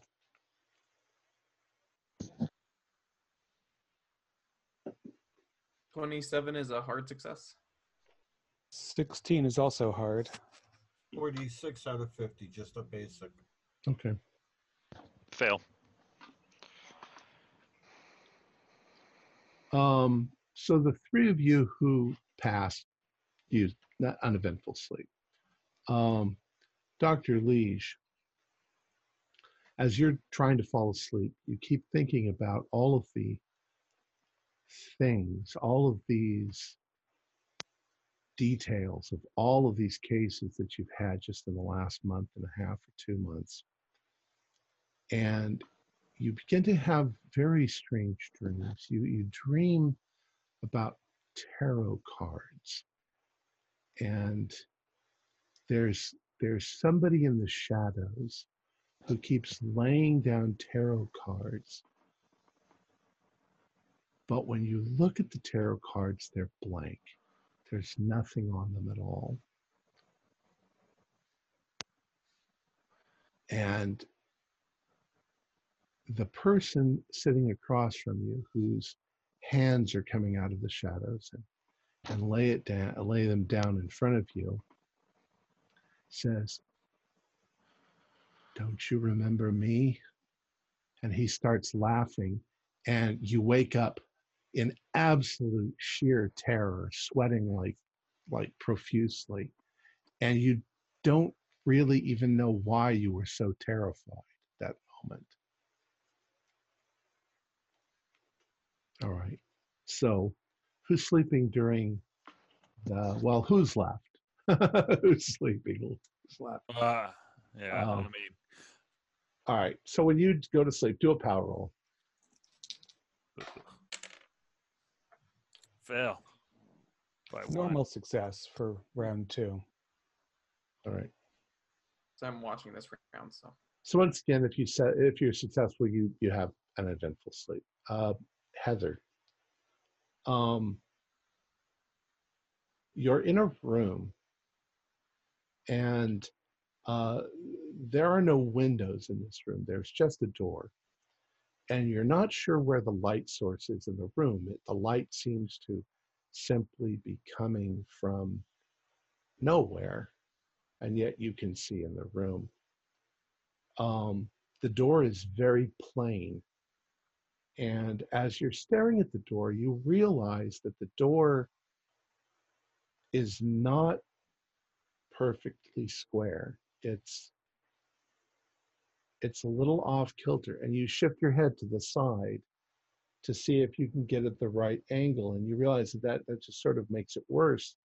And you find yourself moving back and forth, trying to uh, is the door off? Is it is it really crooked? It makes you almost want to start measuring it and and seeing if there's something wrong with the door. And then the door opens and what comes through the other side of the door is a tarantula the size of a cow and you wake up suddenly screaming um, and uh, sweating profusely. And you realize that the air conditioner in your room is not working, and your room is very hot for this time of evening. Um, other than that, you all get up in the morning, and those of you who had bad dreams are a little less rested than the others. Ugh. But there were no external intrusions that anybody who was awake during the night noticed. No, Weird footsteps in the hall or doors rattling. didn't seem like it. All right. Well, I'm um, I'm sorry if I made everybody uh, sleep poorly for no reason. That's two in a row for paranoia, and I let us go into the underpass. So Yeah, All right. fine. I'm gonna find me some coffee. Yeah. I'm gonna find a phone book. Okay. Gonna look in the business section for any businesses that use the initial BOF. Uh, there are none. FOB, Friends of Balax. Doesn't work. um, if there's a if there's a county phone book, I'm going to be looking for again um, home supply places that might be in rural areas that survived that we might be able to drive to. Well, Uh, getting getting out of the city is still nearly impossible. Um, you're you're able to move on just the roads that have been cleared towards the center of the city. Um, other than that, if you there there there is at least one road leading out of San Damiel. However, it's 300 miles to Los Angeles, and uh, it's desert, so there's not much down there. Maybe, but you don't see anything offhand. There are a few places, though, that are supplying uh, if people need things, but it's mostly, you know, basics. Yeah. All right, so we're cash cows. We want to look cash. for something. We want to look for something between. We want to look for something. This is what I'm thinking. I hope you've got we've got some coffee at this point. Yeah. I think it's our last date, or we had our last night at the Morpheus. I want to figure out how we can stay safely at night in or near Trash Town. Heather, you didn't see any places that were actually renting rooms, right? It's just a tent city. Right. Yeah. It was just Tent City. Uh, and Trash Town is on the river, not the shore. It's it's it's along the river. Along It's the river. 60 blocks along the riverfront. You'd think there'd be some hotels or motels on the riverfront, but maybe we have to figure that out later. Well, once again, they were going to build all of that, and their Yeah, funding fell through. They were and they raised the whole area. Right, right, right. But so it's That's mostly vacant lots. Desmond, with tragedy comes a thriving black market. There has to be gangbangers and people out there hustling. I don't know if any of us could pass. Uh, you know, you know what? If they see green and not a lot of it, but enough green, we could get whatever we might get robbed once or twice, but there's five of us to try. Jade, I think you spent too much time with Ethan. No, I mean it's just common, common commerce. I Well, think he off on you. Um, actually, uh, Heather would back up a lot of that. Um, She was she was in there a couple of, of days. Uh, people sell stuff. People steal stuff. People walk around with their stuff in shopping carts, uh, guarding it so that other people don't go go into their tent when they're not there and take their stuff. Um, I go to festivals all summer long. It's my way to blow off steam in between. And festivals are their own microcosm, and you could get whatever you want there. Like I said, Nine Inch Nails last summer. well, and the drug, the drug trade is booming. Of course, people are Yeah. de- depressed and upset and want drugs. And But I mean, I'd be surprised if anybody at this stage would be willing to hand us over firearms. Hmm. Money is wondering if I could aerosolize narcotics. And you, Dr. Liege, has spent too much time with you, Dr. Liege. Yeah. There's a, I think we're all turning into Too versions much. of ourselves. Too much time with Doctor Doctor Leach is put Doctor Leach under the microscope. You know, you say that, but when it comes time to unveil Dr. Leish's spicy mojito, as I mm-hmm. gesture to the the backpack, hmm. I just want to be upwind. So, all right, we we're packing up. We're drinking coffee.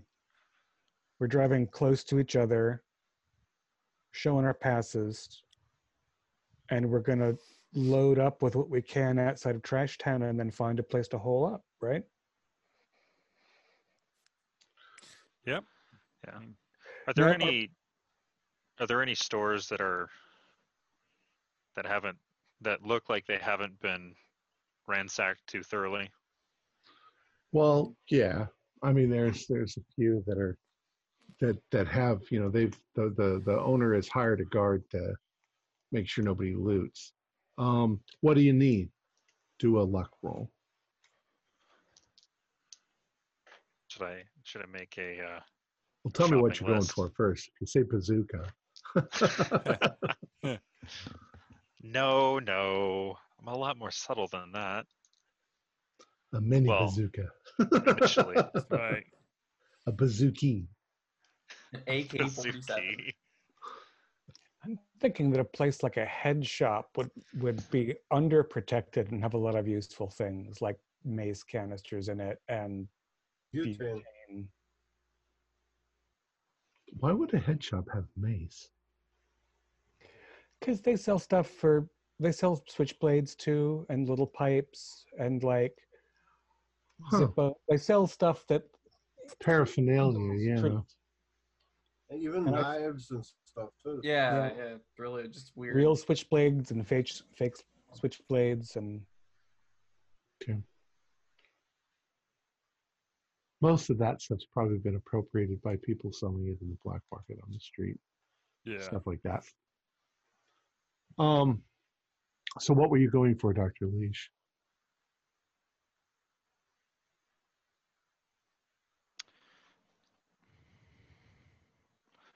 Um, so I want a good nit- I want a good nitrogen compound. Uh, fertilizer is a usual usually a good one for that. Um, Well, we'll say there's not much use at the moment for uh, for home those kind of home supplies, but they've Mhm. got them. Obviously, they had them stacked up at the Home Depot or the the Lowe's. yeah. Um, yeah, that shouldn't be that hard to get. Um, matches. Uh, yeah, you can get matches. Um, look for look for paint that uses methanol as a solvent. Okay, luck roll on that one. Maybe we don't need to list all the ingredients right now too. You know what I mean?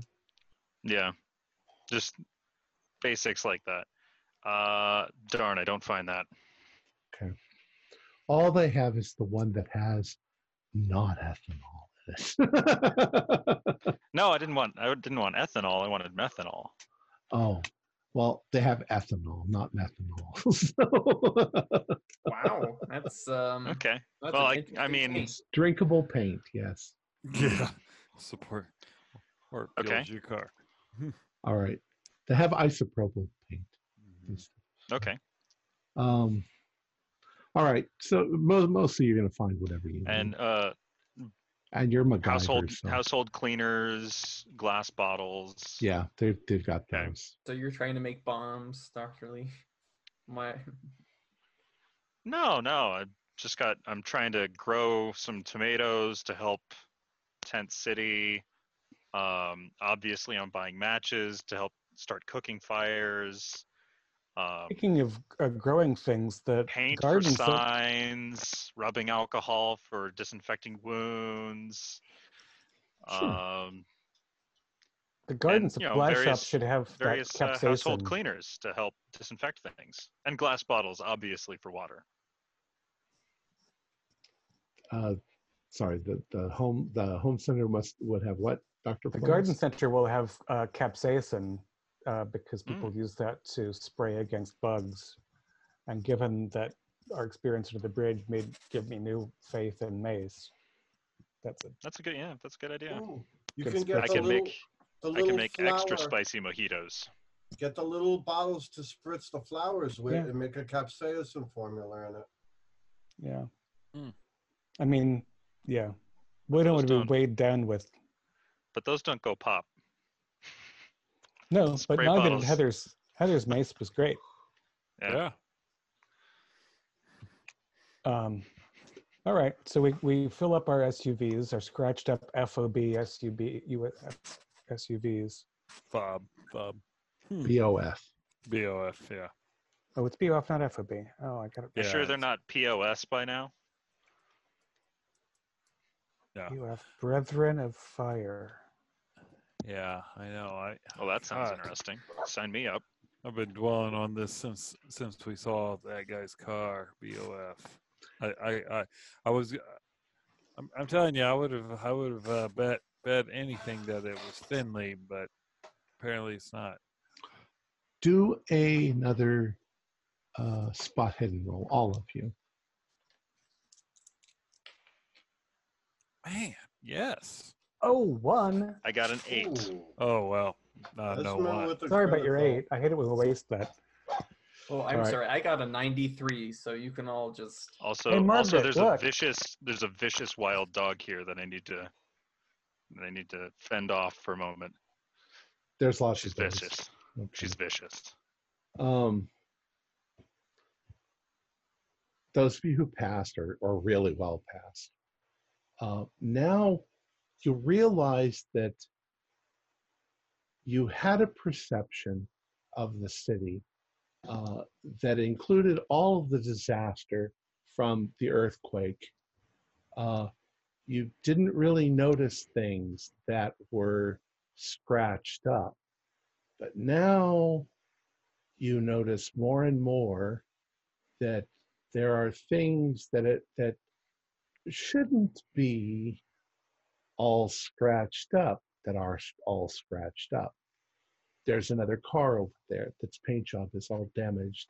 There's another one. There's a, a motorcycle with that. There's there's a, a, a, a newspaper uh, dispenser on the street uh, that's all scratched up. Um, you now start to notice it everywhere that there are places, and if you look carefully enough, you got a one, you can clearly see BOF scratched into it. Always, it would seem, with the same sort of method. Brothers of the Fork. No, that that that's BOTF.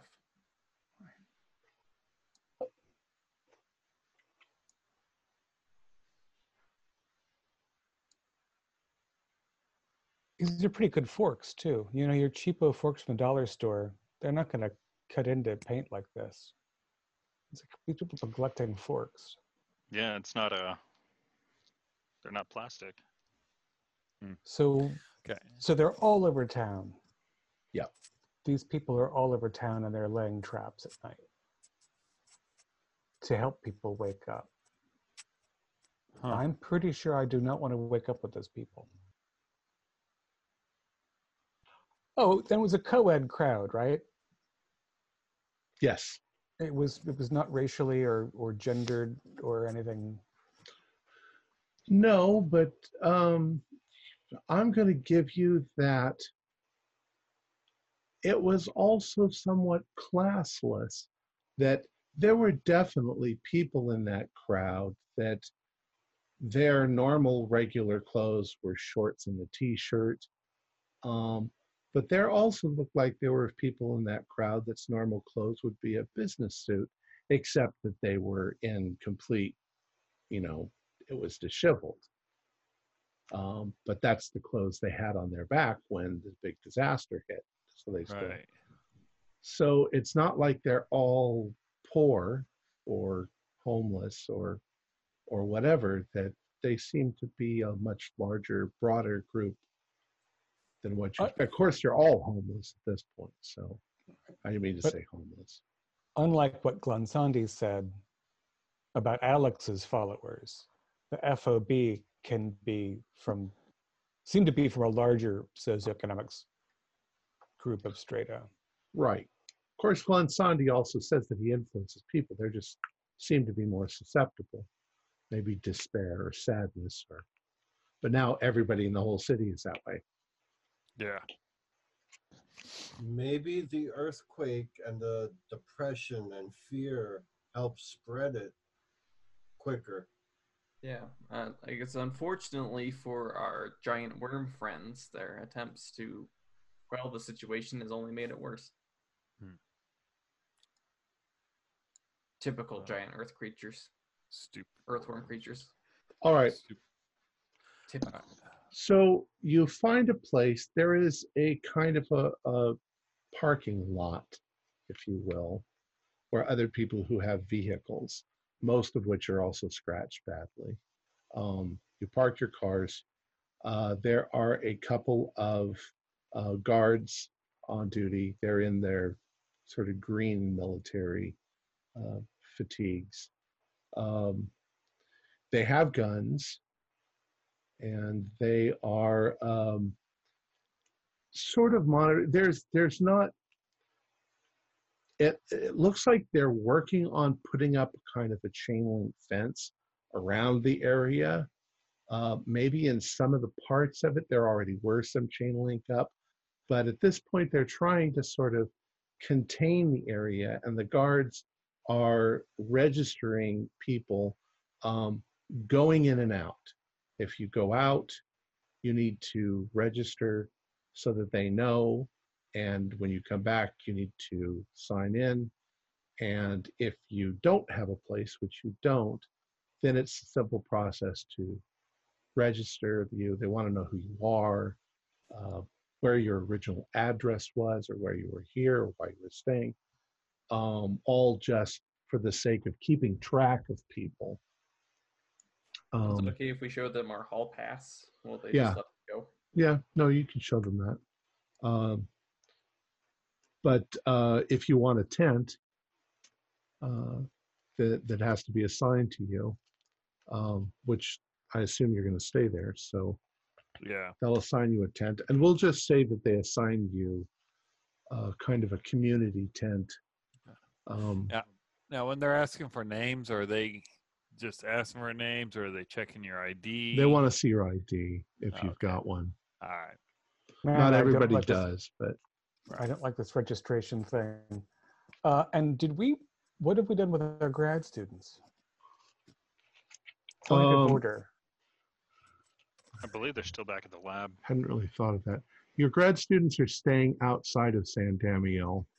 Well, I Um, thought they joined us to Morpheus. Maybe I misremember. maybe they did. Did they?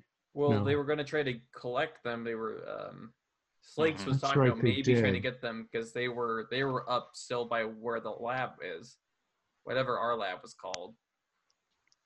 We Well- been there Infotech? Let's Infotech, yeah. Yeah. let's uh, let's do this then. Either they can have come with you, or they'll stay like at the Morpheus home base. Maybe Yeah, I don't, I don't for the sake of narrative, since nothing bad happened at the Morpheus and they know about the food, and that's where Slake thinks we're at, we can use them as a link. Yeah. Jack Okay. Jack loves the comfort, so he's gonna stay at the Morpheus. All right.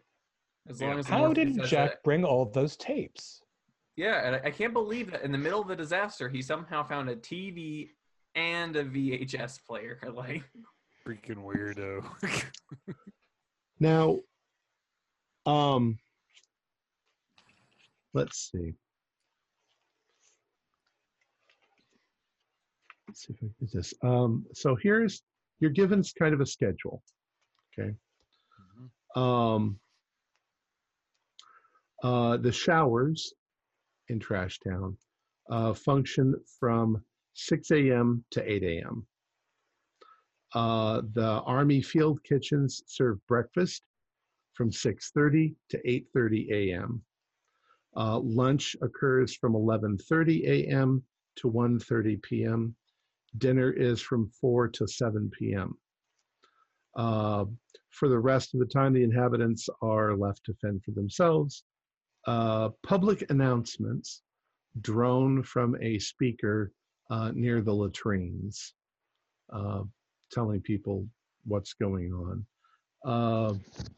There are 48 tents uh, that have televisions in them uh, and satellite uplinks. Uh, each tent has a different channel running. Uh, so if you want to watch something, you have to go to that particular tent. Uh, but each tent can hold up to about a thousand people. Okay. So uh, they're trying to placate uh, people who are bored and don't have anything to do by getting them to stay put and watch TV, you know. Um, uh, beyond cards, chess, and long conversations, there's nothing other than that to do. Uh, and it's probably going to be that way for the next couple of months. Uh, like Heather said, uh, people are starting to form cliques. Um, people of the same religion are congregating together. People of uh, the same nationality are congregating together. Uh, and they're being very, very uh, uh, protective of their stuff. Uh, it's not likely that anything that's left in your tent with you not there will all be gone through by other people. Um, there's also uh, you you hear a lot of people talking, and a lot of people. Uh, there's a lot of things that you find is that that some people are disgusted with the whole place. Of course, they're going to complain. Everybody's going to complain. Uh, there's lots of cases of people that decided they didn't want to live in Trash Town, and they went out to fend for themselves in the suburbs, and came back the next day because there's no power, there's no water, there's no uh, there's no food, so they end up just coming back and staying in Trash Town. Um, and the thing she said, if you're a visitor, you don't get to eat there. They won't feed you. You have to show your your registration card. Mhm. Um, and so you guys get settled in. We'll just say that you're all in the same tent for the sake of convenience. And that, and this is all done for you by 10:30 in the morning. So we will begin at 10:30 next time because I think that's where we'll stop with you settled into Trash Town. All right. Our players included Morgan Llewellyn, Brian Daly, Keith Craig, Jason Melnichuk, and David Gasaway, with yours truly as the keeper of the secrets. We're currently producing up to five shows a week with music and sound effects added in post production in order to create a richer listener experience. We provide audio only versions of our shows free for you to download from Podbean or iTunes. The costs involved with the show are provided almost entirely by our patrons. Without them, we wouldn't be able to do what we do. If you'd like to help support our show, please visit our Patreon account. Just a dollar to a month helps us a lot. You can find a link in the description below. Like, share, and subscribe to our channel and punch that bell icon for updates on our latest shows and leave us some comments. We enjoy reading them and answering questions that you might have. This is Tom Rayleigh, together with all the members of our gaming club, inviting you to journey with us once again into the darkness for another adventure into the universe of H.P. Lovecraft and the Call of Cthulhu role playing game. Until next time, good luck, good gaming.